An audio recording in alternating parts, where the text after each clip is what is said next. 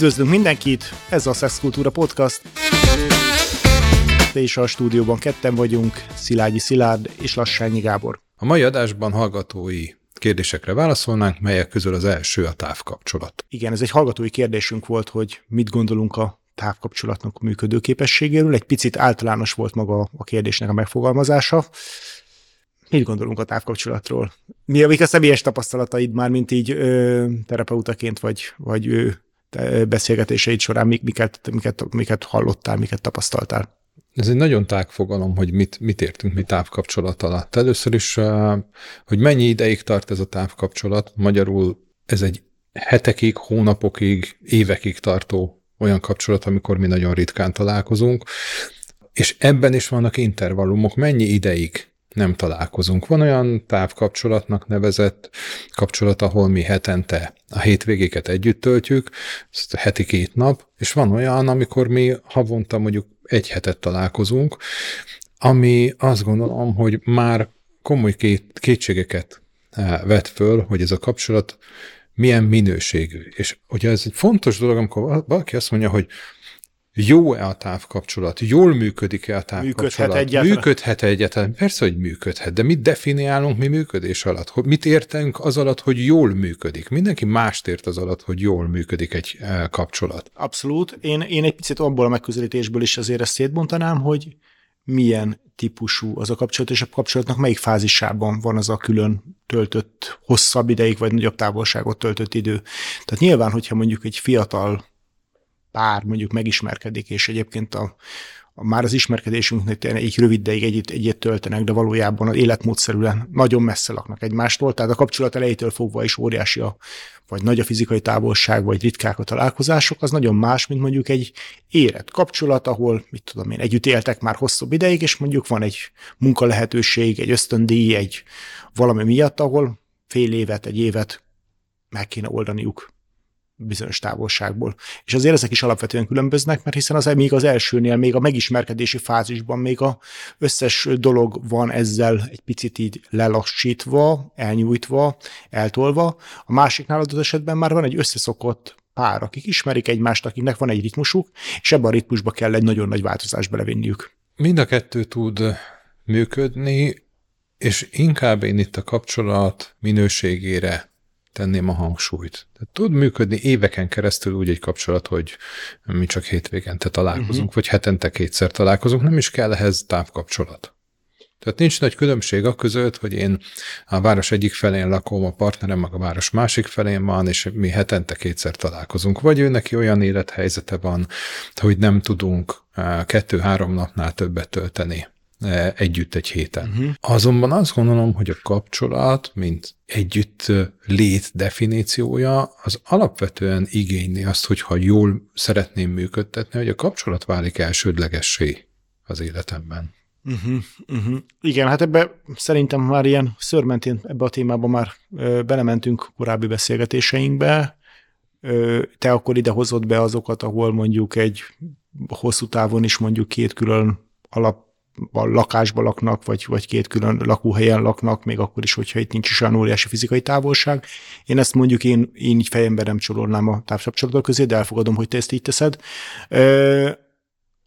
Azért azt gondolom, hogy míg az előbbiben, ahol azért egy városban vannak, meg tudják oldani a rendszeresebb találkozást, az azért ez egy más minőséget jelent, mint hogyha tényleg ott van az a fizikai távolság, hogy az ország másik végén, hogy egyszerűen nem tudnak találkozni, hogyha egy kávézni se tudnak leülni, vagy maximum a Skype előtt, és, és és működnek ezek a találkozások, és, és, és ott van az a nagyon komoly szervezést igénylő, akár utazást igénylő távolság, ami, ami azért szerintem nagyon erőteljesen meg tudja dolgozni az embereknek az érzéseit, a türelmét, a fizikai és itt elsősorban is a szexuális, hanem az intimitásra való szükségleteit, és, és, és hogy ezek, ezekben, ezekben azért nagyon komoly kihívások tudnak lenni. Nyilván azzal a megfontolással, hogy nem vagyunk egyformák, tehát hogy, mind, hogy különböző embereknek különböző fokon van ez a intimitás igénye, és különböző módon tudja saját magának is biztosítani, vagy biztonságosnak beérezni magát, akkor is, hogyha a párja mondjuk a világ másik végén van éppen. Nos, én itt látnám egyébként a nehézséget. Ahhoz, hogy én biztonságban érezzem magam, ahhoz nekem nem, nem csak a tudat kell, hogy nekem van valakim, uh-huh. hanem fizikai valóban is ott kell időnként legyen ahhoz, hogy én biztonságban tudjam magam érezni. A, ha Isten ne adja, valamelyik szülőm meghalt, akkor tudatomban ő ott van jelen, uh-huh. és mhm. biztonságot tud uh-huh. nyújtani. De mivel sem megölelni, sem megsimogatni, sem megpuszilni, sem beszélni nem uh-huh. tudok vele, ez egy másfajta biztonságérzetet fog eredményezni. Uh-huh. Ugyanígy egy távkapcsolatban, bár természetesen ez a, mint minden példa sánti, de amikor nem tudok nem tudok akkor kapcsolódni a másikhoz, amikor igényem lenne rá. Uh-huh. Hiányoz, hiányzik az a napi rutin, hiányzik az a, az a kapcsolódás, amit egy másik ember fizikai jelenlétében élek meg, azt gondolom, hogy ez a kapcsolat rovására uh-huh. tud menni. Tudatosan lehet kezelni, és tudatosan lehet, hogy, hogy ezt nagyon jól lehet kezelni. Magyarul tudom azt, hogy a férjem elment mondjuk Svájcba, mhm. azért dolgozik ott, hogy uh-huh. hogy nekünk jó legyen, de akkor is lesz egy hiányérzetem. És a távkapcsolatban sokkal inkább, mint a minden más kapcsolatban is azt gondolom, hogy gyakran látom azt, hogy emberek konkrét példát mondok, kint él Svájcban a férj, és a feleségnek hiányzik, és most már nagyon régóta kint, és dolgozik a családjáért, és tényleg mindent megtesz, de nem akarja mondani a feleség, hogy hiányzik neki, nem akarja mondani, hogy most már terhes neki a háztartás egyedüli fenntartása, mert nem akarja, hogy kellemetlenül érezze magát a férje. Ebben, ebben azt gondolom, hogy az a nehézség, hogy ez általában is előfordul egy kapcsolatban, és megterhelő az, amikor én megpróbálom nem azt csinálni, nem azt kommunikálni, nem azt mondani, amit megélek, hanem megpróbálom valamilyen módon elfolytani. És nekem igenis ki kell tenni ezt az érzést. El kell mondjam azt, hogy hiányzik, el kell mondjam azt, hogy nehéz, de, de ketten vagyunk, és a kapcsolat fenntartása, a kapcsolat elsődleges része, az pont az lenne, hogy a kapcsolatot rakom előre, és ha a kapcsolatot rakom előre, akkor azt tudom mondani, hogy ketten vagyunk rá. Ezt végig fogjuk így csinálni. Igen. Ö, nyilván azért ide be lehet szerintem hozni a kötődési stílusokat is. Hát nyilván az egy biztonságosan kötődő embereknek egy mondjuk egy kapcsolatában, főleg mondjuk egy, amíg már egy normálisan jó, jó egy, egy, egy olyan szakaszban, ahol már ismerik egymást, ahol jól voltak, valószínűleg biztonságosan bele tudnak menni egy szükségszerű szétválásba, ahol mondjuk valaki kimegy két-három hónapra ösztöndíjjal külföldre, még mondjuk egy szorongó ember számára ez rettenetesen nehéz lehet, hogy meg, meg, meg sokkal több kihívás jelenthet a hétköznapokban, hogy, hogy, hogy ezt így lelkileg kezelje. Talán érdemes lenne majd a kötődési stílusokra egy külön adást csinálni, de, de azért azt gondolom, hogy a képlet ennél összetettebb. Uh-huh. A korai kötődés, amiről mi uh-huh. beszélünk, az 18-24 hónapos korig uh-huh. alakul ki. Akkor akkor alakul ki biztonságosan, mm. hogyha, hogyha az első számú gondozótól megkapom az érzelmi és fizikai támogatást, akkor, amikor nekem van rá mhm. szükségem, mm. nagyon leegyszerűsítve. Abszolút. Minden más, az egy, egy különböző típusú bizonytalan kötődést fog eredményezni. De de nem ez fogja meghatározni azt, hogy én hogyan fogom kezelni ezt a kapcsolatot, mm. mert intimitásra mindannyiunknak szüksége van. Mm-hmm. Kapcsolat, a kapcsolatra, a kapcsolódásra, és itt tegyünk különbséget, hogy a kapcsolat meg a kapcsolódás az kettő. Mm-hmm. Kapcsolódásra nekem szükségem van ahhoz, hogy én biztonságban érezzem mm-hmm. magam. Ahhoz, hogy én ezt meg tudjam élni, ahhoz időről időre fizikailag is ott kell legyek, és fizikailag is kapcsolódnom kell ahhoz az emberhez, különben nem fogom megélni a biztonságot akkor sem, hogyha hogyha én nekem biztonságos kötődésem van. A biztonságos kötődésem az nem azt jelenti, hogy hónapokig nem találkozunk. A biztonságos kötődésem az azt jelenti, hogy tudom, hogy a másik vissza fog jönni, de attól, mert én tudom, hogy vissza fog jönni a másik, attól még hiányozni fog, akkor attól nekem még hiányérzetem van az intimitásban, attól mm. nekem még kell az, hogy megöleljem a másikat, mm. érezzem az illatát, oda bújjak hozzá. Ez Független attól, hogy nekem milyen kötődési stílusom vagy, vagy milyen a korai kötődés. Uh-huh, uh-huh. Ö, a másik kérdés ezzel kapcsolatban, hogy nyilván ez a fajta távmunka, táv ö, ez teljesen normális volt mondjuk évtizedeken keresztül, vagy akár száz évvel ezelőtt, vagy, vagy most is nyilván nagyon sok ember számára ez a valóságot jelenti, de ott tényleg az volt, hogy esetleg ha hetente tudott valaki telefonálni, ha mondjuk megérkezett a levél, akkor mondjuk a kommunikációnak egy nagyon lelassított és nagyon nehéz, ne, nagyon sok nehézségbe ütköző része volt. Nyilván a modern technológiával, és ez nyilván az elmúlt 15 évnek vagy 20 évnek a robbanása, sokkal akár napi szintűbbé tud válni, akár, akár szinte valós idejűvé válhat ez a, ez a fajta kommunikáció. Tehát legalábbis a gondolatoknak a cseréje, az másik embernek a ha hétköznapi tevékenységeiben való részvétel virtuálisan, ez ott van lehetőségként. Vajon mennyire befolyásolja ezeket a, az ilyen típusú kapcsolatokat, ezek, ezek a technológiák? Szerintem semennyire. A, azért merem ennyire határozottan mondani, mert nekünk egy másik emberrel való kapcsolódásban nem arra van szükségünk elsősorban, hogy én a napi dolgairól tájékozódjak, hanem arról, hogy érzelmileg tudjak kapcsolódni hozzá. És az érzelmileg az ember nem tudja megtenni egy levélben, egy üzenetben, egy, egy, egy, egy beszélgetésben, egy Ugye, érzelmileg. Ugye, nyilván, me, nyilván megint egy olyan kérdést tettél föl, amire igen, nem válasz uh-huh. van. Ha a kérdést így tesszük föl, akkor igen hogy lehet-e intimitást megélni online, uh-huh. én azt gondolom, hogy bizonyos mértékig uh-huh. lehet. Tehát ha nem igen és nem között kell választani, hanem cizellálhatjuk uh-huh. ezt, akkor azt mondom, hogy bizonyos mértékig lehet. Átmenetileg lehet, de teljes intimitást megélni, egy másik emberhez csatlakozni, ahhoz nekem fizikailag kell jelen lennem. Igen, viszont, viszont így megfordítva, a, én meg a, én is azt gondolom, vagy nagyon hasonló gondolok, ezzel együtt én azt gondolom, hogy azért sokkal jobban fel lehet ezzel tartani azt a fajta érzetet, hogy az ember ö, részt vesz, ott van, tudja, hogy mi történik a másikkal, hogy meg tudja beszélni a, a dolgait, nyilván ezeket nem lehet végtelenségig nyújtani. Tehát, tehát, de mondjuk egy pár hónapos ö, szükségszerű külön létet mondjuk azért, mert egész jól át lehet hidalni egy ilyen jellegű. És én azt gondolom, hogy itt van egy nagy különbség. Én egy pár hónapos külön élést, mármint ilyen szempontból külön élést, hogy az ember tényleg ki kell menjen egy kutatásra, egy tanulmányra, akár én, akár a feleségem, azt én nem igazán nevezném távkapcsolatnak, hanem egy átmeneti uh-huh. át, átmeneti uh-huh. távolságnak. Uh-huh. Távkapcsolatnak én sokkal inkább az, amikor valaki tényleg életvitelszerűen kiköltözik valahova, ott él, ott végzi a munkáját, ott éli a mindennapjait,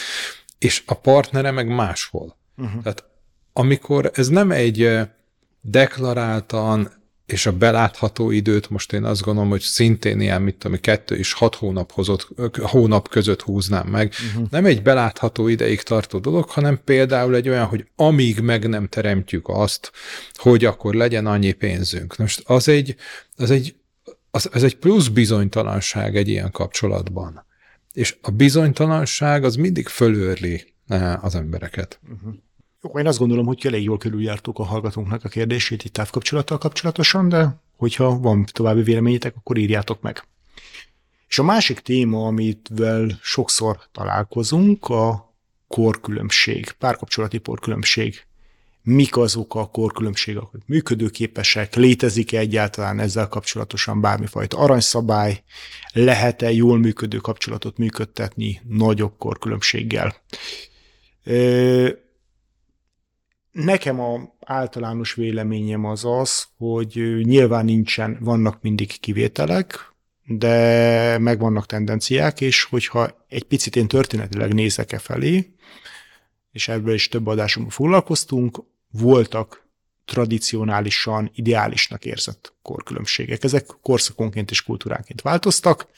Általában ugye az volt a felállás, hogy legalább a közép, mondjuk itt az európai kultúrkörben, hogy legalábbis a középosztály vagy az a fölötti rétegekben általában azért ideálisan egy nagyobb 8-10 éves korkülönbséget láttak a férfiak javára ideálisnak, tehát egy serdülőkorból kinövő fiatal felnőtt nőt általában már egy picit érettebb az életnek bizonyos szakaszain átment férfiakhoz tartották ideális partnernek, és akkor voltak olyan társadalmak, ahol ezek még jobban kinyúltak, és akár már később, közül a 30-as éveiben járó férfiakat tartottak egy 16-17 éves lánynak megfelelő partnernek első házasságban.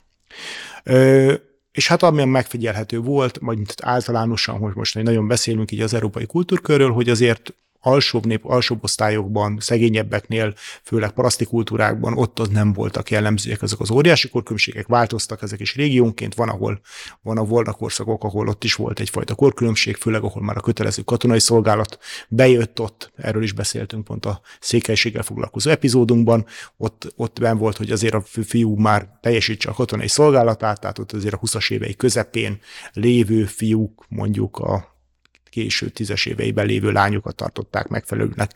Tehát, hogy ezeket mondjuk az európai kultúrkörben elmondhatjuk általánosnak.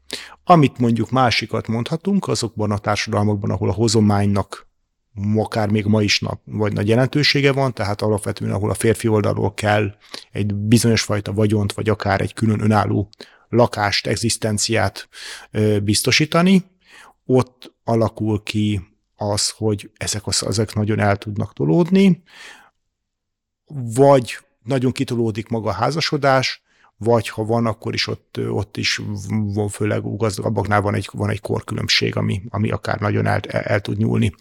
De tehát ezek azok a tradicionális szokások. Nyilván a mi, mi, mi modernebb európai kultúrkörünkben, szekulárisabb kultúrkörünkben ezeknek már nincsen meg e, e, talán így, így, így általánosságban szabályai. Ez így van, általános szabályok nincsenek, és ugye a korkülönbség az megint azt, azt érdemes vizsgálni, hogy melyik, melyik, melyik életkorban nézzünk. Tehát uh-huh. mondjuk egy 15 év korkülönbség, egy 35 és egy 50 éves ember között, az nem olyan jelentős. Mondjuk egy 5 éves gyerek, meg egy 20 éves felnőtt között, az a 15 év azért nagyon Jó, jelentős. nyilván ez egy most más. Hát, de, de az élet vége felé is, tehát amikor mondjuk én 60 éves vagyok, és a partnerem 75, ott megint nagyon jelentősé válik ez a korkülönbség, egyszerűen a fizikai adottságok miatt tudnak jól működni a nagy korkülönbséggel lévő kapcsolatok. Megint ugye mit szeretnék én ebből a kapcsolatból? Mi az, ami, mi az, amit eh, jelent nekem a kapcsolat? És ugye a távkapcsolatnál, amit az előbb, előbb is érintettünk, hogy hogy én hogy definiálom a kapcsolatot, és hogyha én ezt a kapcsolatot valamilyen oknál fogva, mondjuk egy eh, Számomra a biztonságot az anyagi biztonság jelenti, és az anyagi biztonságot egy nálam idősebb ember fogja hmm. számomra megteremteni, akkor érthetővé válik, hogy mindannyian a biztonság irányába törekszünk, mindannyian a félelmeinktől elfele törekszünk. Uh-huh. Tehát ott érthetővé válik, hogy egy jó módú, idősebb ember miért van együtt, vagy miért van ezzel az emberrel együtt egy fiatalabb, kevésbé jó módú Abszolút. ember. De az életünk vége felé, tehát hogyha van egy jól működő kapcsolatunk, amikor megyünk tovább az időben, akkor azt gondolom, hogy az idősebb félnek tudomásul kell vennie azt, hogy nagy valószínűséggel ő fog elmenni előbb. És neki felelőssége van abban, hogy a partnere ott marad mondjuk még 10-15 évre, akár egyedül, a, akár azzal a lelkismeretfordalása, hogy volt neki itt egy olyan partnere, akivel jó volt, akivel együtt volt, mint 20, 20 vagy 30 éven keresztül, tehát ott, ott például meg kell tenni ezt a felszabadítást, hogy, hogy amikor én elmegyek, akkor a partneremnek van lehetősége tovább folytatni az életét, mert, mert sokan lelkismeretfordulásból ezt nem teszik. Ez az egyik. A másik, az idősebb félnek igenis tenni kell azért, hogy idézőjelben de visszafiatalodjon a fiatalabb partnerhez. Nem a fiatalabb partnertől kell elvárni, hogy visszaidősödjön. Tehát sokkal tudatosabban kell ilyenkor a kapcsolatot kezelni, mert más életszakaszokban vagyunk. Tehát ugyanúgy a fejlődésünk során 55-60 éves korban eljutunk odáig, amikor azt mondjuk, hogy már más típusú dolgok lesznek azok, amik számunkra értékesek. Már a fejlődés lélektannak van egy olyan rész, amik arra, hogy, hogy ez az élet beteljesedése. Mást fogok én akkor, akkor olyan dolognak tekinteni, amit én szeretnék csinálni.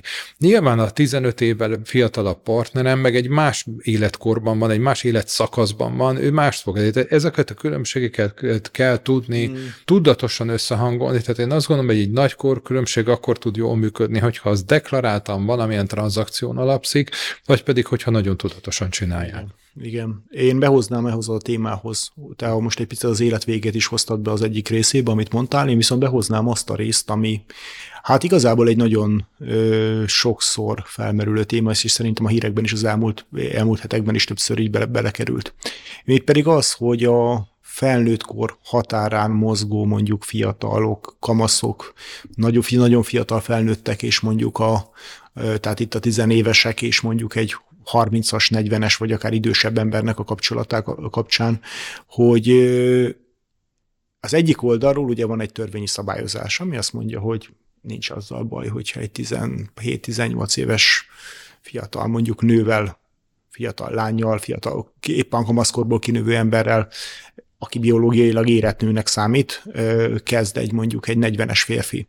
A másik oldalról viszont fölmerül az a kérdés, hogy itt mennyire beszélhetünk valódi konszenzualitástól, mennyire beszélhetünk egy tudatosságról, mennyire beszélhetünk tudatos döntésekről, vagy mennyire arról van szó, hogy valaki a pozíciójával él vissza adott esetben, vagy pedig olyan nem, nem, nem, nem egy valódi jó minőségű férfi-női kapcsolatot épít föl egy ilyen, egy ilyen helyzetből. Ne különböztessük meg, hogy férfi-női, vagy férfi-férfi, férfi, férfi, nem, nem, tehát ez, ez, ez az a kategória, aminek az alsó korhatárát, és ezt rendszeresen meg szoktak különböztetni, és össze szokták keverni a magyar médiában is, és szó sincs arról, hogy valaki egy 17 éves vagy 18 éves mondjuk még középiskolába járó emberrel kezd valamit mondjuk érett fel, vagy akár középkorú emberként, ez nem pedofília, ez egy biológiailag érett emberrel való kapcsolódás, amit ha nagyon be akarunk húzni így kategóriákban, ezt epebofiliának is nevezzük, tehát egy fiatal, felnőttel való kapcsolódás jelenti, ami jogilag nem megfogható, kivéve ha valami felettes viszonyban van mondjuk a tanára, vagy, vagy, vagy egyéb, egyéb szinten, de erkölcsileg, etikailag kérdés, hogy itt miről beszélhetünk, és beszélhetünk itt egy, egy rendes kapcsolatról. Nem. Nem beszélhetünk rendes kapcsolatról. Azért nem beszélhetünk rendes kapcsolatról, mert egy 17 éves embernek még nincs meg az a belátása, hogy a következményekkel így tudjon számolni. Egy 35 éves embernek pedig pontos tudása van arról. Vagy kéne lennie. Én azt gondolom, hogy más tudatosnak lenni, meg más tudatában lenni. Itt egy ilyen korkülönbségnél nem létezik olyan, hogy valaki nem él vissza valamivel. Lehet, hogy nincs közvetlen hatalma fölötte. Lehet, hogy nem az ő tanítványa. Ha az ő tanítványa, akkor pedig azt gondolom, hogy, hogy, hogy, hogy teljesen megengedhetetlen. Abszolút. Mindegy is ide azért egy picit szúrjuk be, hogy mindegy az, hogy egy tanárnő kezd a fiú diákjában. Mint ahogy mondjuk láttuk a francia elnöknél is egy... egy rettenetesen elnézőek vagyunk ezzel, miközben annak a fiúnak ugyanúgy nincsen Belátás, belátása erre az esetre, és ugyanúgy egy hatalommal való visszaélés, és itt nagyon eh, kerülni kéne az, hogy hát, hogyha nem kívánta volna a tanárnőjét, akkor nem, nem működött volna, volna fel a farka. Ez nem igaz, mint ahogyan eh, egy ilyen esetben fordítva sem tud az indok lenni, hogy hát ha nem kívánta volna tanárbácsit, akkor nem nedvesedett volna. Ezek ennél jóval összetettebb dolgok, és a belátás hiánya, ez nem azt jelenti, hogy ő buta lenne hanem az, hogy a prefrontális kéregnek az a része, amelyik a belátásért, a következményekkel való számolásért felel, az 21-23 éves korra érik meg. Az alatt természetesen tudnak olyan döntéseket hozni, főleg kortárs kapcsolatokban, ami kockázatos. De az egy egymással párhuzamosan vállalt kockázat. Az egy kortárs kockázat. 35 évesen én tudom, hogy milyen volt 17 évesnek lenni. 17 évesen nem tudom, milyen 35 évesnek lenni. Ez az én, az én szememben nem jogi, hanem erkölcsi visszaélés. Abszolút, abszolút és azt gondolom, hogy itt ezekben az esetekben a felelősségnek a legnagyobb része, még akkor is, hogyha egy 17-18 éves fiatalt éretnek tekintünk, akkor is az idősebben van. Ez így van. Úgyhogy, úgyhogy ez, ezek azok a kategóriák. Viszont azt gondolom, hogy inkább egy ilyen hasonló életszakaszban lévő emberek között tud valószínűleg jól működni azzal a, tudá- azzal a tudással, hogy valószínűleg nyilván aki idősebb, az hamarabb fog átlépni a következő életszakaszba, és akkor ott nagyon könnyen lehetnek egy eltolódások. Tehát mondjuk, ha mit tudom én, találkozik egy késő 20-as, mondjuk egy kora egy késő, 40, késő, késő 40-essel, ott még van egyfajta találkozási rövid időszak, amik mondjuk lehetnek, de utána nyilván ott azért az elő fog elkezdeni az, az, az, a, az a fajta öregedés, az a fajta más fajta mód, és azért ezeket nagyon az ember így már látott helyzeteket, nyilván ezek tolik vannak, de azért ezek a életszakaszok azok Szóval előbb-utóbb bekövetkezik Így mindenkinél. Van. Tehát, hogy most 50, 50 éve, 50-es sem hol van az a váltás, amikor már elkezd az ember befordulni a kanyarba, vagy egy, egy 20, 20-as éveiben hol, hol, hol változik, hogy az valaki az élet közepe felé haladva, vagy egy érettebb felnőtt korba átlépni, ez nyilván egyénileg változik, Így van. de ezek azért biológiai adottságok is, és, és bármennyire is friss marad valaki szellemileg, megőrzi a vitalitását, és valamennyit ezen módosíthat, azért valami dolgok, amik be fognak következni. Úgyhogy, úgyhogy igen, lehetségesek ezzel játszani felnőtt, érett emberek között, viszont azért egy nagyon nagy fokú tudatosság kell ahhoz, hogy ezt működtetni lehessen, és ha pedig ha a Szexkultúra podcastban beszélgetünk erről, itt nyilván a szexualitással kapcsolatosan is vannak ennek aspektusai.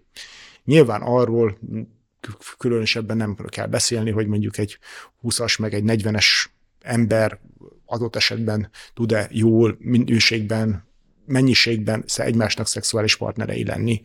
De mondjuk már mondjuk akár a változókornak a bejövetele, ami ugyanazért a nőknél általában markánsabban benne van, de férfiaknál is tudjuk, hogy a tesztoszteron szint azért egy picit csökken, változik, ott, ott, ott azért lehetnek eltolódások, bár azt gondolom, hogy itt ugyanezek az eltolódások a nagyjából egykorú partnereknél is meg lehetnek. Nem egyértelműek a kutatások, mm. hogy vajon a tesztoszteron mm. szint csökkenése okozza a szexuális vágy csökkenését, mm. vagy a szexuális vágy csökkenése okozza a tesztoszteron szint csökkenését. Igen, ez abszolút így van, és mint ahogy azt is tudjuk, hogy mondjuk a menopauza utáni időszakban is nagyon jó minőségű szexuális él, él, élhetnek nők is, hogyha erre van igényük és van hozzá partnerük.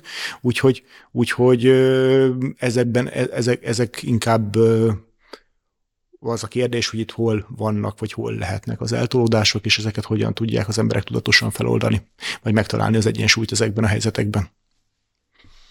Úgyhogy nagyjából ennyi a válaszunk a korkülönbségekre is, és hogyha véleményetek, kérdésetek van, vagy esetleg témát javasolnátok, akkor keressetek minket a Facebookon, az Instagramon, vagy pedig e-mailben. Köszönjük szépen a figyelmet!